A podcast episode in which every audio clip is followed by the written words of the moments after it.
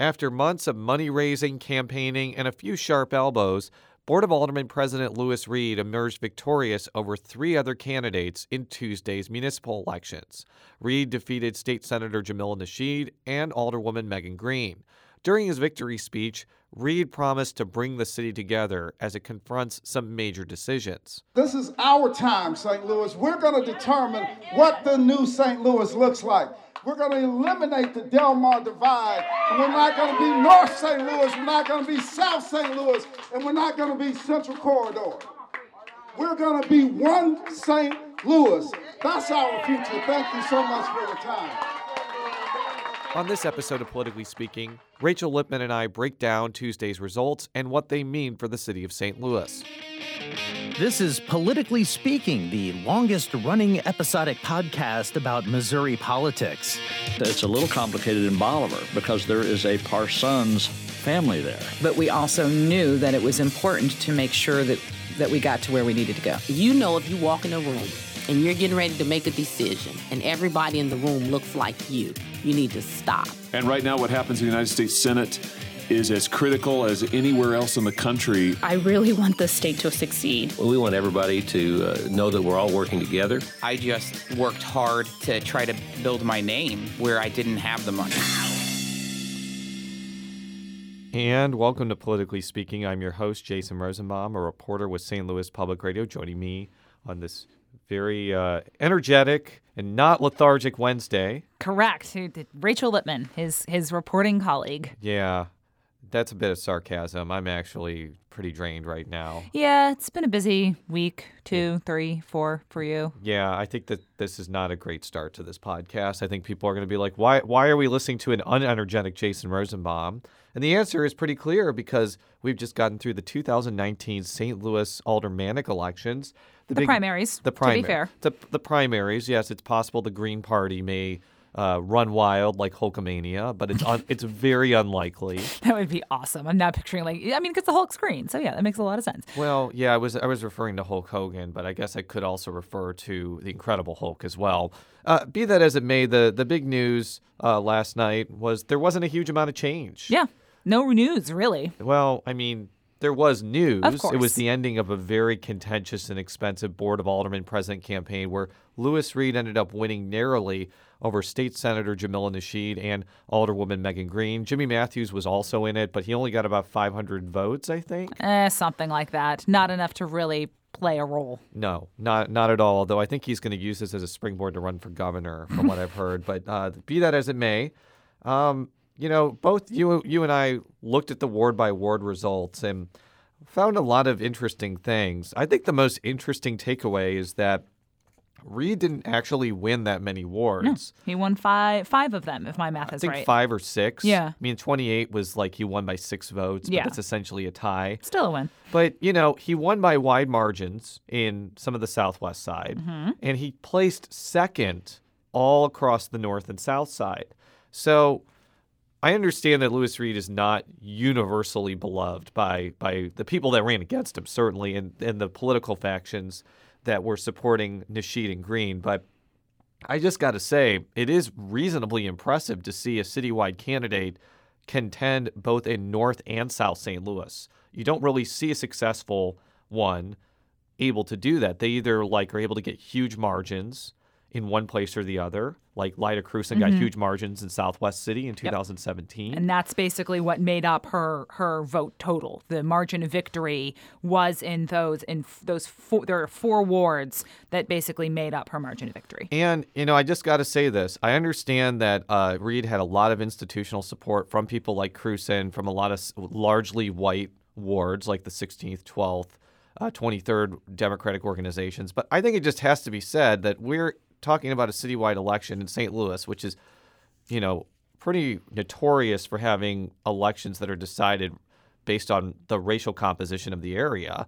And we have an African American candidate that won the whitest parts of the city. That is a pretty significant accomplishment when you think about it. Yeah, and I wonder how much of that is is uh, the fact that um, you know he came in second in, in a lot of the North Side wards is where he he performed second to to Nasheed, and I'm wondering how much of it was in some of those wards where he won outright. It was less about you know oh we're rah rah rah for Reed, and a lot of people just looking and going you know what we can't support either of these other two candidates. It's certainly it's, it's possible. less about you know oh it's Reed and more about it is not Jamila Nasheed or it is not Megan Green because looking at the wards where he did win outright, the margins aren't huge. They, you know, none of them alone pushed him to his margin of victory in the same way that Krewson did, racked up those huge margins there. Yeah, if you add up the 12th, the 16th, the 10th, and the 23rd, which I consider Southwest City, it's a little under 1,400 it's votes. about 1,360 votes. And I think he won by 1,404. Mhm. So that was not technically decisive, but, you know, that was a key building block to his win. Correct. Oh, absolutely, and for sure. And again, it's hard to know what the motivating factor is without, you know, talking to every voter in those wards. But I think a fair amount of it was less about we really, really, really support Reed in the way that those wards did Krewson, and more we don't want any of these other candidates. It's an anybody but scenario. It's certainly possible, Mm-hmm. but as a former Southwest Side native, now living in uh, the beautiful central corridor of St. Louis County, I do know from experience that when, let's say, the 16th Ward Democrats are someone like Tom Oldenburg or Gregory FX Daly or any of the other elected officials from that area or organizations endorse a candidate, oftentimes the voters respond in kind and Right. vote for that candidate. Yeah. Not always. Mhm. Like I, I, I don't know what happened, for example, in the 11th ward where Green ended up beating Reed by 80 votes. I assume the 11th ward organization endorsed Reed. So that's an example where it doesn't always correlate. But I mean, I like to describe the Southwest side as very machine oriented in the sense that they have very potent organizations that can convince voters to vote in a certain and way. And that haven't splintered because there are democratic organizations within each ward but if you were on facebook at all during election day you saw all of the stuff where it's like well this organization put out this ballot and this organization put out this ballot and this organization put out this ballot so it's a more cohesive organization as opposed to what happens in some of the other wards So you were at uh, Reed's victory party last night. Mhm. I'm going to play a clip from his avail after he made his speech. I was tired because I'm only on two hours of sleep, but now I feel like I can run a marathon. I'm so excited. I'm really looking forward to getting to work tomorrow in the city of St. Louis and, and working, tackling some of these big issues that we have uh, in front of us. Reed has not had the smoothest few years in his Mm. political career. He lost two elections for mayor in 2013 and 2017. He got involved in some fairly controversial issues like funding the now scuttled NFL stadium for Mhm. the now Los Angeles Rams, but then the St. Louis Rams. Um, and also getting involved in like the soccer stadium and the now The- Enterprise Center. Correct. Yeah, that was probably the biggest one where opponents were drawing a very clear connection between uh, his support for this project and donations that he'd received from the ownership group of Enterprise Center and the Blues. But, you know, all those things I think were fodder that his adversaries used over the years, but he ended up winning. What message do you take away from the fact that he was able to kind of overcome a pretty difficult few years politically? I think it is in the same way that all 11 incumbents won in the aldermanic seats. And I know we'll talk about that a little bit uh, later on in the podcast. There is a sense that the city needs to change, but the factions that all agree that there needs to be change don't agree on what that change looks like. There's, I think, one group that is a little bit more pragmatic about how they think the change is going to happen, where they realize that there is still a system in which you have to work and you have to get enough people into the system in order to change it. And then there is a faction that is just like, you know, Dan the torpedoes, full speed ahead. We want you to align with us on every single part of these issues. And those two sides who realize that change is important but can't agree on the tactics to get that change can't get themselves going in the same direction. And Reed was able to run the campaign highlighting, you know, in different areas of the city important things enough to, you know, win second place enough and rack up large enough margins in those wards we were talking about to win. Let's talk about why this race matters. Not only does Reed get to continue appointing aldermanic committees and referring bills to committees and voting on the Board of Estimate and Apportionment, he really is now the swing vote in whether St. Louis decides to get a private operator for Lambert Airport, mainly because, you know, Mayor Lyda Krewson, who's also on the E&A, seems pretty amenable to it. And while Comptroller Darlene Green seems very much opposed to it, which kind of puts Reed in a I position. would, I would call her more skeptical of Yeah. it. She I, and she has absolutely endorsed a public vote on the privatization of Lambert Airport. But as a concept, I think she's more fairly described as skeptical because she points to the financial picture, saying the airport is stable, it's paying off its debt, those kind of th- things. Right. But let's just say Krewson comes out in favor of a hypothetical plan and, mm-hmm. and, and Green uh, is opposed to Darlene it. Green. Darling Green. I mean, what I think a lot of people need to understand is that puts Reed and kind of by extension the Aldermanic Black Caucus, many of whom supported Reed in this election and who will have a lot of leverage because a lot of white aldermen have come out against quote unquote airport privatization. Like Reed and the Aldermanic Black Caucus can basically design a plan and the proceeds to go to certain initiatives, or they will just say, we're not going to vote for it and kill it, essentially. Yeah. You actually uh, asked Reed about this last night. This was his answer. Do do you know what a deal looks like? I mean, for real. I mean, that's hey, here's the here's the issue that, that people continue to miss. You can't tell me, and I, nobody knows what a, what what anything looks like to say what you will agree to. I mean, it's like saying, uh, you know. Are you gonna Are you gonna eat your whole dinner tomorrow? It's like I, I don't know what my dinner is. I don't know what I'm gonna eat prior to that. So there's a you know as a practical matter, it's important to understand what a deal is and and what we're looking at, and we have no idea what that is. So that's kind of a different posture than Nasheed put out. I think she was also pretty skeptical, though she didn't say outright, like, I'm going to vote against it on E&A like Megan Green did. So, I feel like Nasheed took sort of a similar, like, you know, I have to see what a plan is. Here is what a plan could look like. She hadn't fully ruled it out. no, I don't think so, but I think she was a lot more hostile to the idea than Reed. Um, where do you think this process goes from here? Does it really just depend on like what the private offer operator is willing to offer the city? Like, for example, if they're like, we're going to give you three billion dollars, and the three billion dollars is going to go to tear down a bunch of buildings on the north side, or build a lot of infrastructure, or pay down debt. Um, i- is that something that could kind of tamp down the general skepticalness among people of, I think, a lot of different political factions to the idea of privatization? It's possible if you construct the upfront payment in a way that, you know, it can be used as a sweetener Christmas tree, etc., where you can say, you know, this is going to go to all of your pet projects, you may peel it off. But remember, that's a one-time thing. Once that's gone, once that's distributed, there's no, unless it's written into the deal, there's no guaranteed revenue coming into the city from the asset. And there are concerns about labor. There are concerns about other things that are sort of at the core of, you know, traditional big D democratic values, labor unions, etc., when you go to privatization? And then does it open up the door for the water department to get privatized as well? That's something that always sort of, you know, pops back and forth and in and out. Um, originally, most recently, I think it was 2011 or 2012 when Veolia wanted to come in and take a look at potentially taking away the water system. So it, there may be an opening to say, you know, yes, we can give you, you know, this amount of money and it, that is a lot of money, but it's gone after you know it gets spent and it just depends on what it looks like going forward And it also depends on like what it does to the airport. Does Right. it make the flights unaffordable? Does it does it make the infrastructure better? Mhm. Um, a lot of people don't have a terribly high view of Lamp. Explore the craft of journalism from drone use to breaking news, ethics, and investigative journalism at Mini J School, a six week discussion series led by journalism professionals from St. Louis Public Radio. There's an art to an effective interview, and the skill it takes can apply to most professions, as well as conversations with family and friends. Anyone can learn how at Mini J School, a six week series led by journalism professionals like me, Kae Petrin.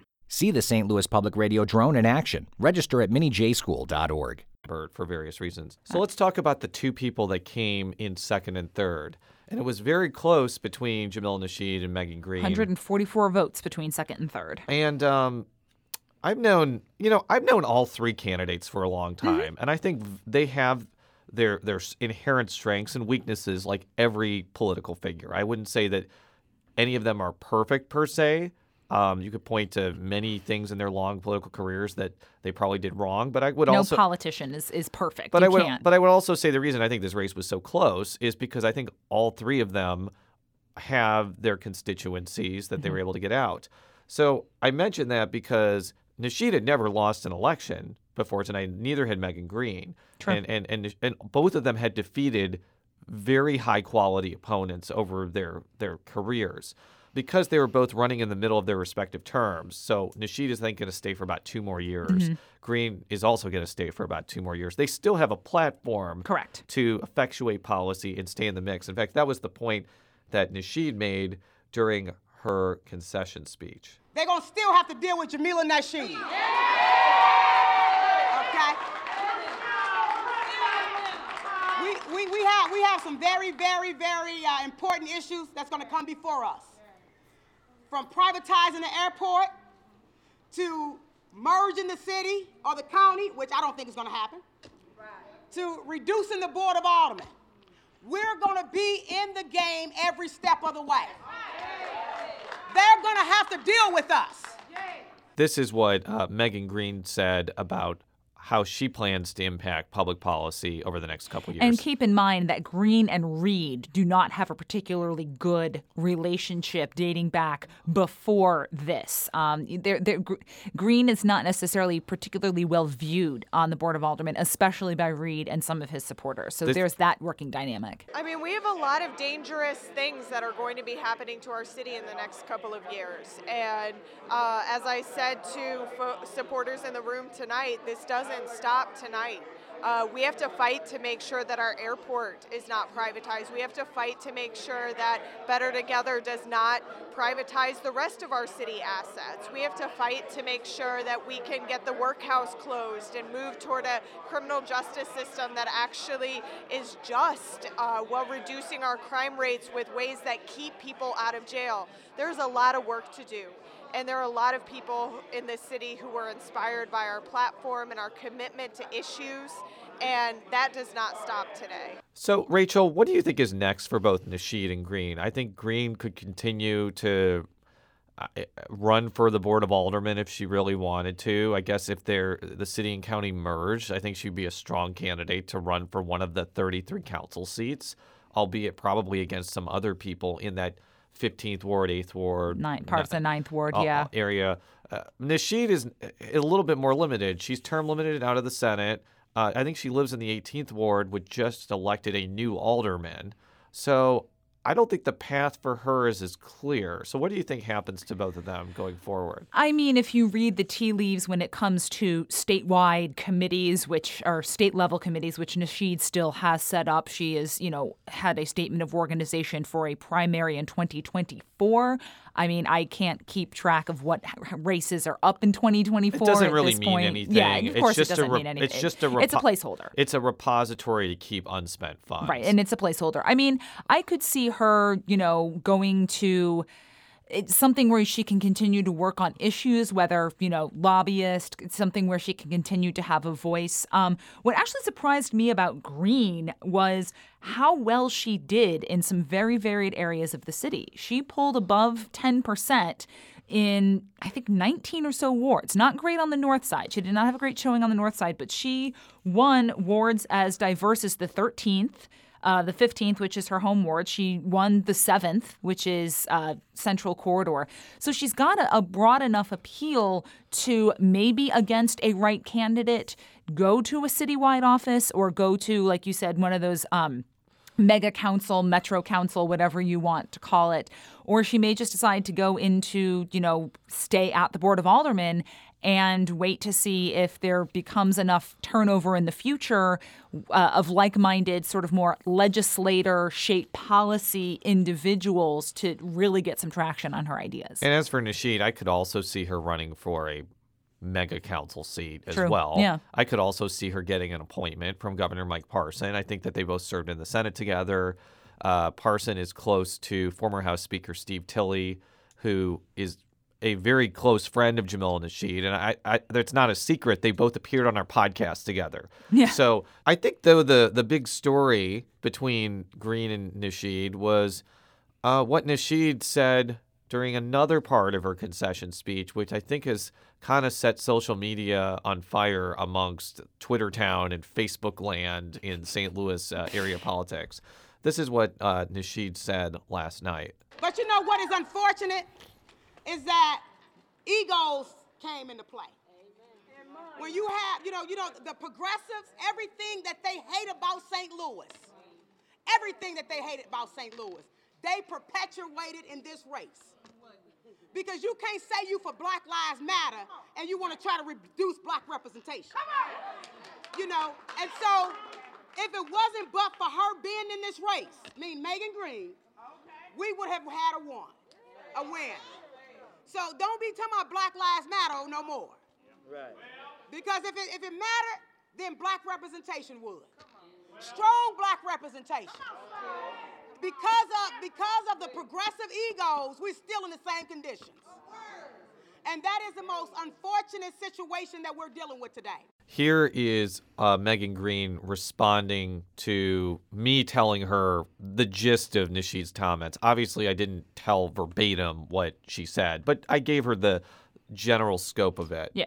I'm very happy that we're the only campaign that ran a positive issues oriented campaign. And I think that's what voters want to see in this city is people who actually are talking about the real issues that our city faces and not slinging mud at each other. Uh, and I think that we can't move forward as a city until we start to elect representation um, that is centering good public policy before you know any kind of personality disputes or any kind of personal attacks. This is kind of my hot takeaway from all this. I think that it was unlikely that you would have had a situation where Nasheed or Green had run one on one with Reed because they both represent pretty dramatically different factions of St. Louis politics. They were together during the Tishaura Jones mayoral run. Mm-hmm. But I think on the one side, in the Nasheed camp, you have the more pragmatic, work with people that are your political adversaries type mindset in order to get things done uh, kind of archetype, which is not universally popular. Mm-mm. I mean, there's a reason why Nasheed has often faced pretty decent opposition in her elections because people don't like that type of mentality. And then on the other hand, as you kind of mentioned, even though it's pretty clear that Megan Green's politics do have appeal in, in various parts of the city, um, par- particularly in the central corridor, and I would say both parts of the south side, a lot of people just are not as left of center as she is on issues. I mean, the southwest side has more Republicans than probably any other part, and I don't I don't think that they're voting for Megan Green. Yeah, I mean the 12th ward was the last to to lose a republic. The 12 the last Republican on the St. Louis Board of Aldermen was in the 12th ward. There has not been a Republican on the board since I believe 2011, but that's where the last Republican bastion uh, the city was. So so what I'm trying to get at is I certainly understand Nasheed's frustration because I guess it is possible if it was a one-on-one matchup between Nasheed and Reed, maybe Nasheed would have won.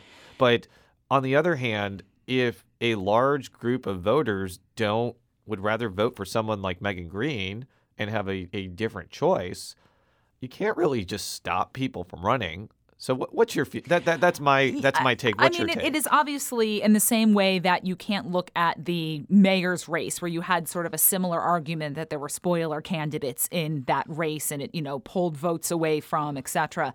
If you look at you know who came in first and second in a lot of these wards, there's only three wards where Reed came in third. the ninth, the 20th 20th, and the 25th. and and none of those margins were by huge margins. No. And so I, I don't know if and and you don't know like whose votes would have gone where if one of those candidates were not in the race. But I, I still don't necessarily think that the way this election played out with the numbers that we have, that there was a way through with Nasheed or Green out, that there is a way through for the other candidate to to to beat Reed, just based on the numbers that we have. There has been discussion because this similar dynamic happened in the mayor's race where the Mhm. mayor won without a 50% margin, that this should stoke discussion about runoffs, like in Kansas City.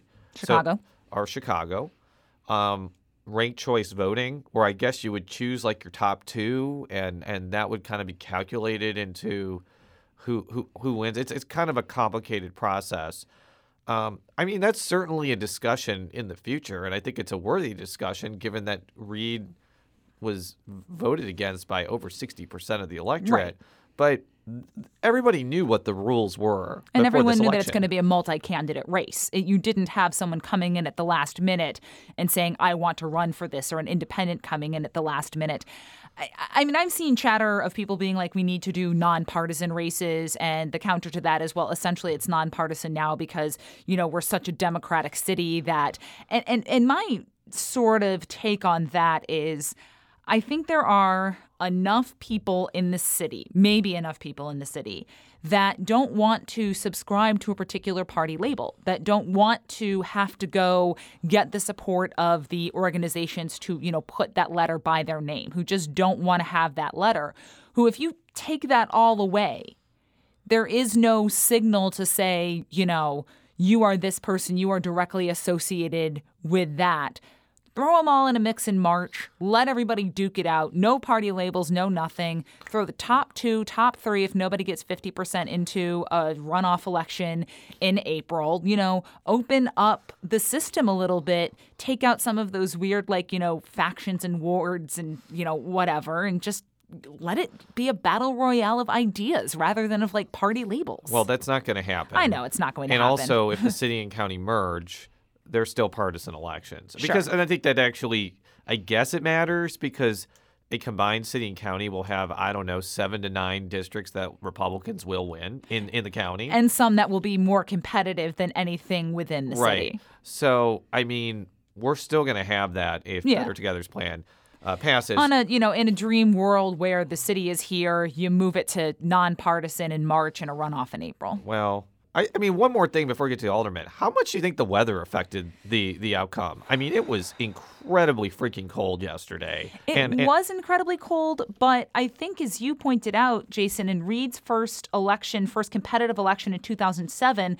turnout was actually even worse. I, I- and I don't know what the weather was like. I don't know what the was- weather was like either, but I mean, for it to be 15 degrees in March is incredibly unusual. So you would think it was probably a little bit warmer than it was yesterday back in 2007 when Reed beat Shrewsbury. I, I mean, I think the wards that were lower turnout are notoriously lower turnout. So maybe the numbers overall are larger, but I don't know that the margins necessarily shift all that much because I don't think the free it might have bumped like, you know, the 5th ward from 10% to 12%, but it wasn't going to bump it from 10% to 25% in the 5th ward. So let's talk a little bit about the aldermanic races. None of the incumbents lost. I don't Correct. know. I don't know the last time that happened. I know that the incumbents lost in 17, 15, 13, and uh, 11. Yeah. So Arnowitz, Sharon Tyus, uh, Cara Spencer. No, Tyus. Ty, Tyus Kane. Oh, you're right. Tyus beat, Tyus- a, Tyus beat an incumbent. Yes. You're right. Yeah. So it's kind of unusual for that to happen. Um, the closest race was in the 14th Mhm. ward, where uh, Carol Howard narrowly beat a, a Democratic challenger. You know, there were some other interesting races, like Christine Ingrassia faced Deborah Carnahan, who is the wife of former Congressman Russ Carnahan. But that race really wasn't that close. And I mean, if you if you looked when absentee ballots first came out, you're thinking, oh, this is going to be a nail biter, and Ingrassia ran away with it. Yeah, and I, I she also beat two other candidates as Mhm. well. Um, and there were three open seats. Mhm. So in the 18th ward, Jesse Todd, who's a longtime 18th ward committee man, will replace Terry Kennedy. Mhm. In uh, the 24th ward, Bret Narayan will replace Scott Ogilvy. And and just for a dis- for a disclosure alert, Bret Narayan and I actually went to Mizzou together, and we actually played the video game Karaoke Revolution often. Hence the reason I never tweeted about him or reported on him at all. I really hope there's video evidence of this somewhere No. out there. And then in the 20 He, and, and he will have two independent candidates as well, independent challengers in April. What isn't clear is if whether these two individuals were hedging in case Tom Bauer, who wanted his old job back, he was recalled in 2005, whether they were there to just be like, hey, we don't want it's anyone but Bauer, or if they also are going to really heavily campaign against Narayan ahead of the April elections. So his is not guaranteed, essentially. Right. I, I, I think that that's a fair point to, to mention. Because And I mean, the last alderwoman out, the last alderman out of that ward came in as an independent that- first. That's, so that's true, but that's because Tom Bauer won. Uh, true. And I think that there was also a situation where I think Dan Guenther won over Ortmann, and I think he might have had a Green Party candidate that was willing to actually spend money against Ortmann had Ortmann won that Right. primary, and then basically endorsed uh, Guenther after he won. So we'll have to see if that happens. The 26th was actually really interesting because you had three candidates who spent a pretty large amount of money. Um, and the winner was Shameem Hubbard, who is the wife of former state representative Rodney Hubbard, is also is also has like a political heritage to herself too. Her grandfather used to be, I believe, the head of the St. Louis NAACP. Um, Didn't it- know that fact. And, and and the thing that I mean, just from a linguistic standpoint, it means there'll be double Hubbards in the board of You're aldermen. gonna, you're gonna just keep using that. She will join her uh, sister-in-law Tamika on the board of aldermen. Tamika is the fifth ward alderwoman. I do have to just we just I do want to riff on this a little bit because the Hubbard dynasty, I think it's a dynasty now. Yeah. I mean when when you have one, two, three, five people in elected office, it's a dynasty. At least, not at the same time, but they had a rough 2016 when Penny Hubbard lost to Bruce Franks in a redo election, Mhm. and then Rodney Hubbard Senior Senior lost his committee man seat uh, To Rasheen. to Rasheen Aldridge. Al- Aldridge. Aldridge, yep. So I think there was a lot of feeling like this family's on the ropes. They're kind of on its last legs. then Tamika wins re-election in 2017, very hard fought race. Mm. And then you have a situation where Shameem Hubbard wins a very competitive race. So I, I think this kind of goes to show you that there are temporary setbacks in St. Louis politics, and it, it could be something of a, a more positive example for someone like Nasheed and Megan Green that just because you lose a particular election does not mean your political career is absolutely over. And for both of them, they're both in the position where they're still in office and they don't have to give up their seats.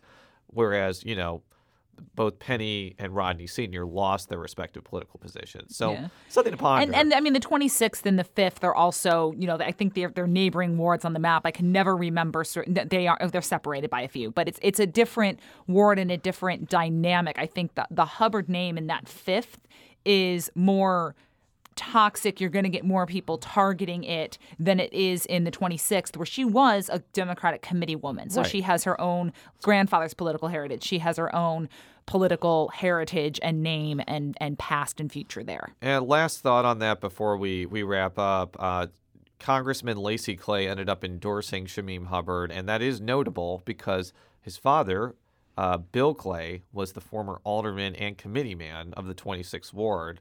So that was probably an example where Clay's endorsement probably did make a difference, especially in a close race. Mhm. His endorsement power is not always absolute, but I think if, especially if she sent out a mailer uh, announcing the endorsement, could have made a difference. So I think that's all for now. You can find more of the analysis of the 2019 election on stlpublicradio.org.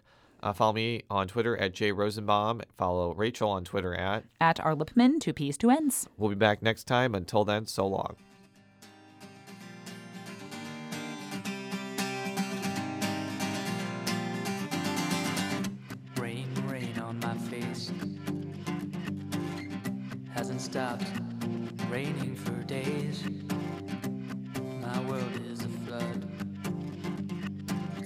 Slowly I become one with the mud. But if I can't swim,